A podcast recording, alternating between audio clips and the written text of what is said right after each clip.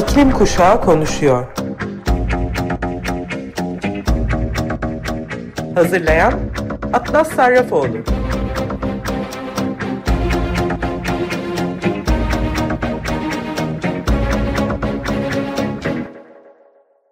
Merhaba, Açık Radyo'nun İklim Kuşağı Konuşuyor programına hepiniz hoş geldiniz. Geçtiğimiz hafta içinde dikkatimi çeken derlediğim iklim haberlerini önümüzdeki yarım saat içinde sizlere anlatmak istiyorum.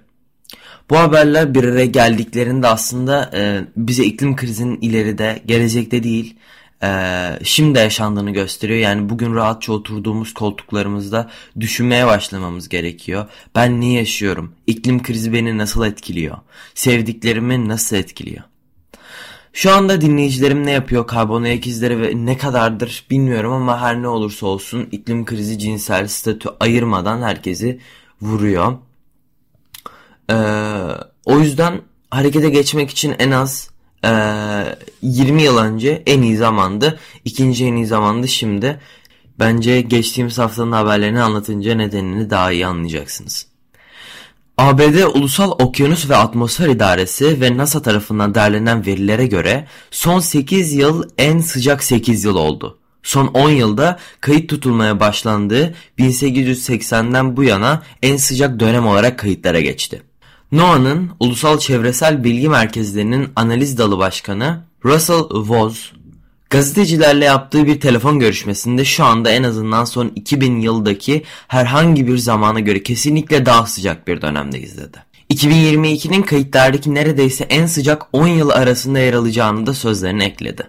2021'deki ısınma Doğu Pasifik Okyanusu'nda La Niña'nın varlığına rağmen gerçekleşti ki bu, bu genellikle küresel sıcaklıkları düşüren bir soğuma eylemidir. Ajanslar geçen yıl ABD Pasifik kuzeybatısındaki aşırı sıcak hava dalgası Ida kasırgasından gelen yoğun yağmurlar ile Almanya ve Çin'deki sel olaylarının küresel ısınmayla bağlantılı olduğunu söyledi. Ajanslar iklim değişikliğinin önemli bir göstergesi olan okyanuslar tarafından yutulan ve depolanan ısı miktarının 2021'de rekor seviyeye ulaştığını söyledi. Okyanuslar sera gazları tarafından atmosferde tutulan aşırı ısının %90'ından fazlasını emer. Bunun sonucunda ısınan sular hava düzenlerini ve akıntılarındaki değişiklikleri etkiler. NASA'nın Goddard Uzay Araştırmaları Enstitüsü Müdürü Gavin Schmidt bir röportajında bunun bilimsel olarak ilginç yanı gezegenin neden ısındığını bize söylemesidir. Sera gazı konsantrasyonları üzerindeki etkimiz nedeniyle gezegenimiz ısınıyor dedi. Karbondioksit gibi sera gazları petrol ve kömür gibi fosil yakıtların yakılmasıyla atmosfere salınır. NOAA'ya göre 2021 ortalama sıcaklıkları 20. yüzyıl ortalamasının 1,51 Fahrenheit yani 0.84 santigrat üzerindeydi. Ve bu da onu 2018'in hemen önüne geçirdi.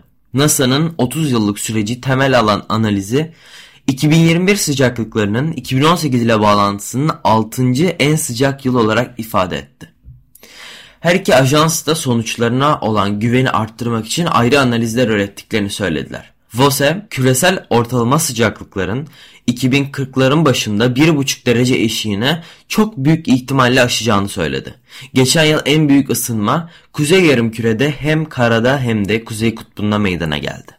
Ajanslar Kuzey Kutbu'nun ısınmasının küresel ısınma ortalamasına göre 3 kat daha hızlı olduğunu söyledi.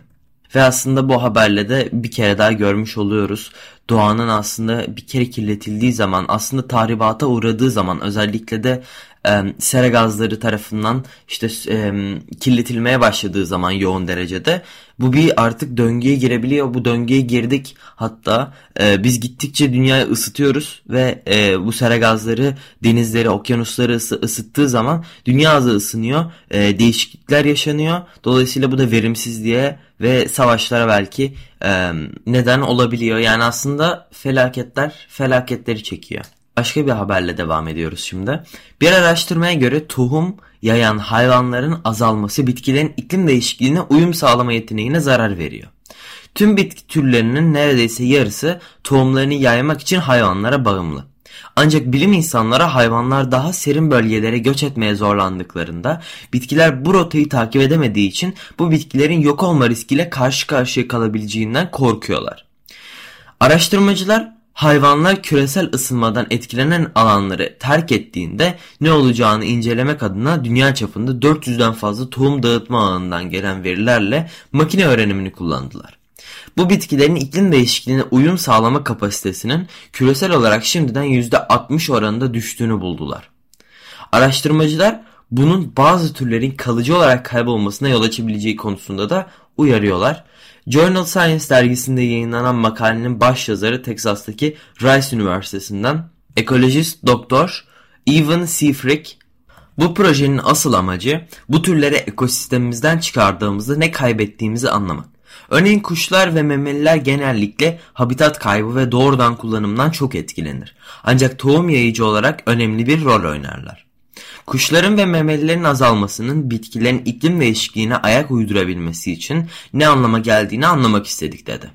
Frick, iklim değişikliğiyle kuş ve memeli biyoçeşitliğinin küresel boyutta düşüşü sıkı bir şekilde birbiriyle ilintili. Çalışma biyoçeşitliliğin küresel ölçekte azalmasının, ormanların ve diğer bitki to topluluklarının iklim değişikliğiyle başa çıkma konusundaki küresel direncini riske attığını da gösteriyor dedi.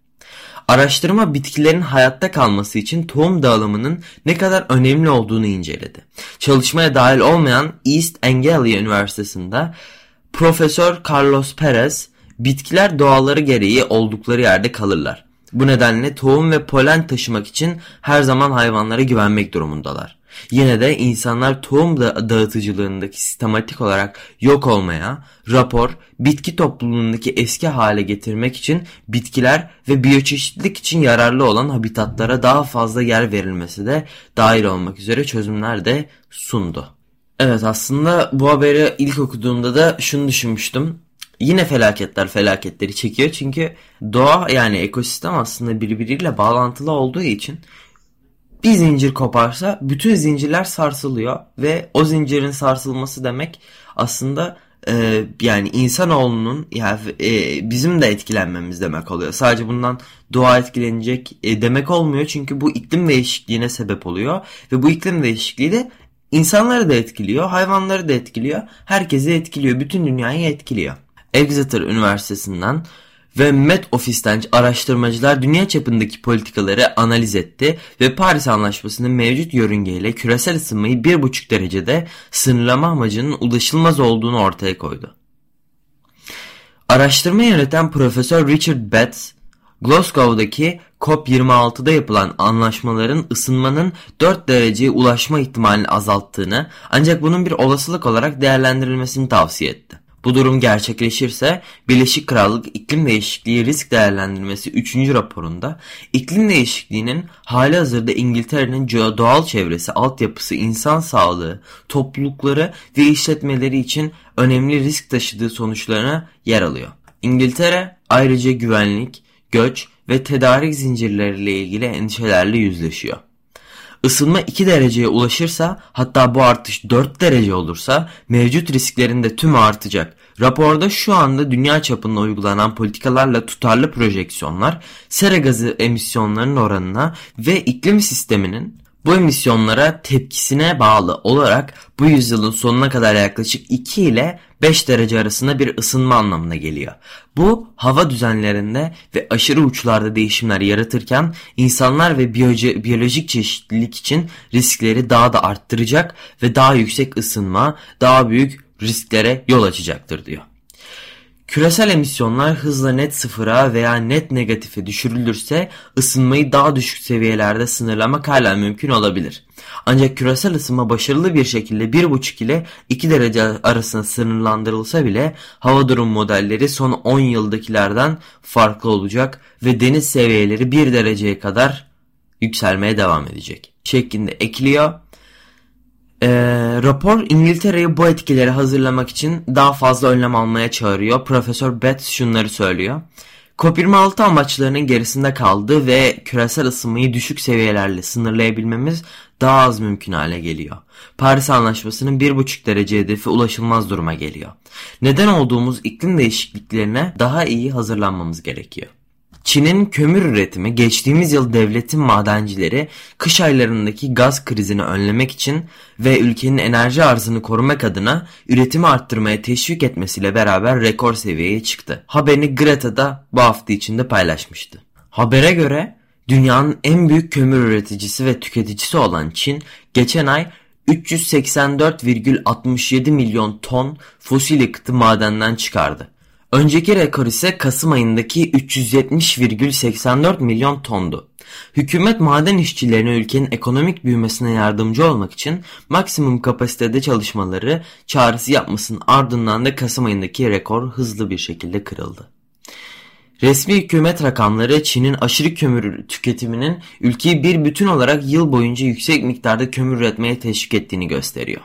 Çin'in kömür üretimi Birleşmiş Milletler'in Glasgow'daki COP26 iklim görüşmelerinden aylar sonra iklim kampanyacılarına bir darbe vurarak bir önceki yıla göre %4,7 e, artarak 4,07 milyar ton ile tüm zamanların en yüksek seviyesine çıktı. Uluslararası Enerji Ajansı dünyanın en büyük emisyon kaynağı olan küresel kömür üretiminin koronavirüs pandemisinin ardından enerji talebindeki artış nedeniyle 2021'de rekor seviyeye ulaşacağını tahmin etmişti. Pandemi küresel bir ekolojik yavaşlatmaya neden olduğu için 2020'de kömür kaynaklı enerji %4 düştü. Ancak IEA 2021 boyunca elektrik talebindeki artışın düşük karbonlu kaynaklardaki büyümeyi geride bıraktığını ve birçok zengin ekonominin fosil yakıt kullanan enerji santrallerine daha fazla bel bağlamasına yol açtığını da tespit etti. IEA'nın geçen hafta yayınladığından en son raporunda şimdiye kadarki en dik artış olan e, geçen yılki küresel elektrik talebinin bir önceki yıla kıyasla kömür kullanımında %9'luk bir artışa sebep olduğunu aktarmıştı. Hatırlatmak isterim. Çin'in e, rekor kömür tüketimi kömürü e, bırakma taahhüdü üzerine şiddetli bir anlaşmazlıkla sonuç bulan COP26 iklim görüşmesinin sonuçlanmasından haftalar sonra geldi ve Hindistan'ın son e, dakika müdahalesiyle anlaşmanın dili değişmiş ve kömürden kademeli çıkış yerine kademeli azaltım ifadesi kullanılmıştı. Kasım ayında Glasgow'da yapılan görüşmelerden sonra COP26 Başkanı Alok Sharma, Hindistan ve Çin'in Glasgow İklim Anlaşması'nı sulandırdıktan sonra yoksul ülkelere kendilerini açıklamak zorunda kalacaklarını söylemişti. Eylemlerinin kendisini derinden hayal kırıklıklarına uğrattığında sözlerine eklemişti. Şimdi isterseniz kısa bir ara verelim ve Coldplay'den Paradise isimli şarkıyı dinleyelim. Sonrasında derlediğim iklim haberlerine kaldığım yerden devam ediyor olacağım. Ben ee, bu şarkıyı her dinlediğimde çok duygulanıyorum. Belki de klibindendir. Ee, çünkü çok güzel bir hikayesi var hepinizin. izlemesini tavsiye ederim. Ee, ben çocukluğumdan beri e, yani izlediğimde duygulanmışımdır belki de ondandır. Şimdi Türkiye'deki iklim kriziyle ilgili en dikkat çekici habere gelelim. Ee, haber oldukça detaylı ve uzun. Aslında çok önemli detaylar e, içerdiği için tamamını size de iletmek istiyorum ben. Tarım ve Orman Bakanlığı Tarım Reformu Genel Müdürlüğü'nün iklim değişikliği ve tarım değerlendirme raporu bölgesel bazda da önemli bilgiler içeriyor. Dünya yazarı Ali Ekber Yıldırım'ın rapordan aktardığına göre iklim değişikliğinin Türkiye'nin e, 7 coğrafi bölgelerdeki etkileri özetle şöyle. Akdeniz'de biyoçeşitlilik azalıyor. Adana, Antalya, Burdur, Mersin, Isparta, Haday, Osmaniye, Kahramanmaraş illerini kapsayan bölgede yetiştirilen başlıca tarım ürünleri buğday, pirinç, pamuk, turunçgiller, muz, haşhaş, şeker pancarı, zeytin, üzüm, so so e, soya fasulyesi, mısır, yer fıstığıdır. Sarıcılığında en yaygın olduğu bölgedir. Akdeniz'de hayvancılık fazla gelişmemiştir. İklim değişikliği nedeniyle meydana gelen beklenmeyen hava olayları beraberinde aşırı yağışları da getirdiğinde oluşan sel dere yataklarında ve vadilerde yapılan hayvancılık ve sarıcılık e, faaliyetlerinde olumsuz etkilemektedir. İç Anadolu'da kuraklık artarken su kaynakları azalıyor. Ankara, Eskişehir, Çankırı, Kayseri, Niğde, Nevşehir, Sivas, Kırıkkale, Kırşehir, Konya, Karaman, Kayseri, Yozgat'ı içine alan bölgede iklim değişikliği doğal afetlerdeki artış ile tarım sektörünü olumsuz yönde etkilemektedir. Daha sıcak ve daha az yağışlı iklim koşulları kuraklık şiddetlerinde artış, vejetasyon döneminde yağışlarda azalmalar görülmektedir. Yağışlardaki düzensizlik yeraltı ve yerüstü su kaynaklarında da önemli bir azalmaya neden olmuştur. Su kaynaklarının azalmasını ters bir orantı ile sulanabilir tarım alanları büyümektedir. Konvansiyonel tarım ve polikültür üretim nedeniyle su ve toprak kalitesi gün geçtikçe de bozulmaktadır. Ee, zarar, zararlılarda e, ve hastalıklarda artış, gübreleme ve ilaçlama sorunları, hayvansal üretimde yem e, temininde güçlükler, mera alanlarının mera vasfını yitirmesi gibi sorunlar nedeniyle e, gün geçtikçe güvenilir gıdaya ulaşım azalmakta.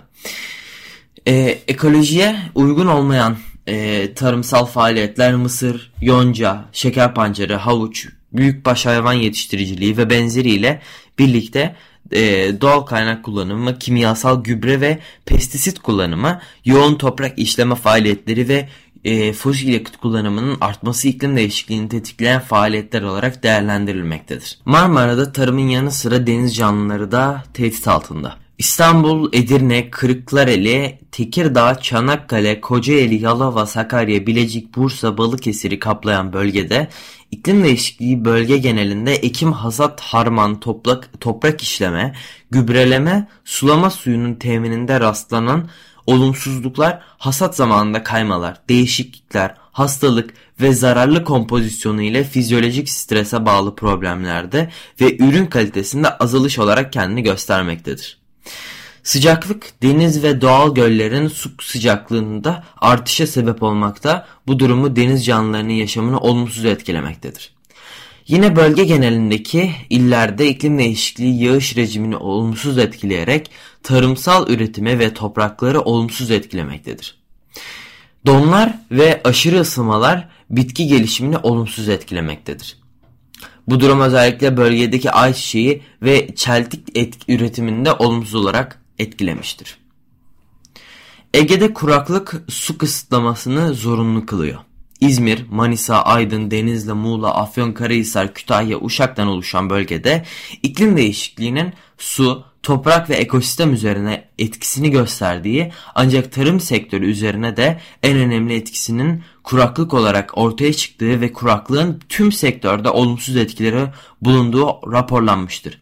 Söz konusu etkinin su kısıtına gidilmesi sonucunda doğurduğu ve gerek depolamaların gerekse basınçlı sulama şebekesinin alansal olarak yetersizliğinden dolayı rekolte düşüklüğü, az su alan ürünlerin hastalıklara karşı çok güçlü olmadığı için hastalık ve zararlılıklara karşı gelmesi mevsimlerde genel meydana gelen değişimler sonucu gece gündüz sıcaklık farkının yükselmesi sonucu tarımsal ve yaşamsal alanların olumsuz etkilenmesine ortaya çıkarmıştır. İklim değişikliği Doğu Anadolu'da göçü tetikliyor. Ağrı, Ardahan, Bitlis, Bingöl, Elazığ, Erzincan, Erzurum, Hakkari, Iğdır, Kars, Malatya, Muş, Şırnak, Tunceli, Van'ı içine alan bölgede yıllar içerisinde gittikçe artan sıcaklıkla günümüze kadar takip eden ekim, dikim ve hasat tarihleri değişmekte. Bu değişimin sonucu olarak bitkilerin fenolojik gelişimlerinde farklılıklar gözlenmeye başlanmıştır. Çiçeklenme, meyve ve tane oluşumlarındaki etkilenmeler verim kayıplarına uğramıştır yıllar içerisinde. Yağış rejiminin değişmesi kuraklık ve bilinçsiz veya vahşi sulama yöntemlerinin kullanılmasıyla su kaynaklarına erişimde sıkıntılar yaşanmaya, toprak yapısında tuzluluk, çoraklaşma gibi sorunlar baş göstermeye başlamıştır. Tarımsal alanları kısıtlı, sanayi işyerleri yetersiz olan bölge halklarının artan nüfusu içerisinde işsiz kalan kesimi ülkenin ekonomik olarak olanakları daha gelişmemiş olan yörelerine göç etmek zorunda kalmaktadır. Güneydoğu Anadolu kuraklıktan en çok etkilenen bölge. Bölgede don, yüksek sıcaklık, ani yağış görülme sıklıkları artmaktadır. Kuraklık Düzensiz yağış ve ayrıca yağış rejiminin değişmesiyle ürün gelişim, ekim dikim ve hasat tarihlerindeki değişimlere verim yıl geçtikçe düşmektedir. Bitkisel üretimde yaşanan hastalık ve zararlı profilinde görünme sıklıklığında değişiklikler ve artışlar yaşanmaktadır. Buna bağlı olarak da kullanılan ilaç miktarı artmaktadır. Yeraltı suyunun aşırı ve bilinçsizce kullanılmakta, izinsiz açılan kuyular için caydırıcı yaptırımlar bulunmamaktadır.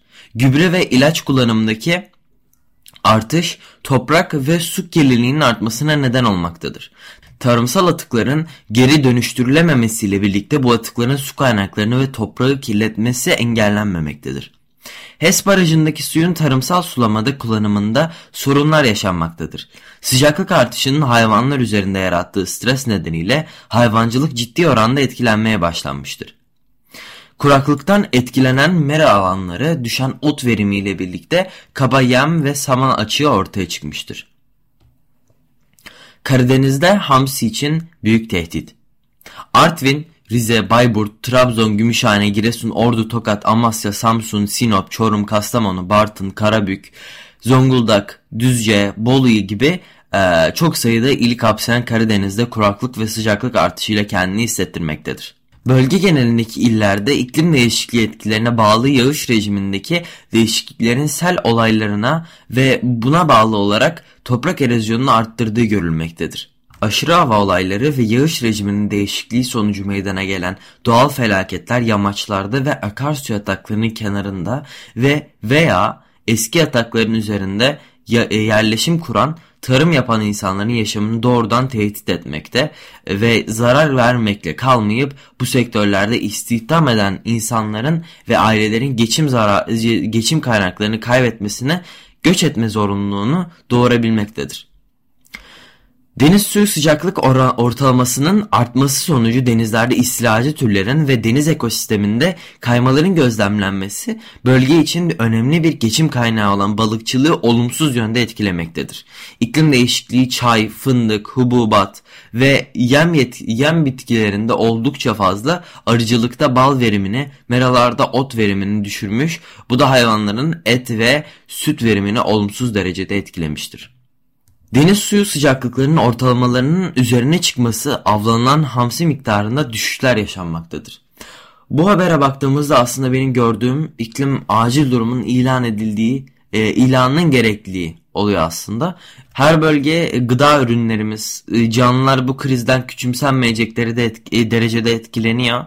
Ee, ve giderek bu e, artış hızlanacak. Artık karar vericilerin iklim krizini ciddiye alıp krize kriz gibi davranmaları gerektiğini düşünüyorum. Sürem el verdiğince size iklim krizinin burada ve şimdi yaşandığını kanıtlayan haberlerin sonuna geldim. Haftaya Cuma saat 14'te görüşmek üzere.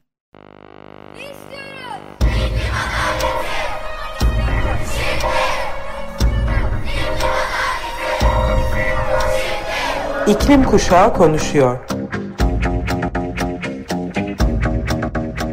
Hazırlayan Atlas Sarrafoğlu.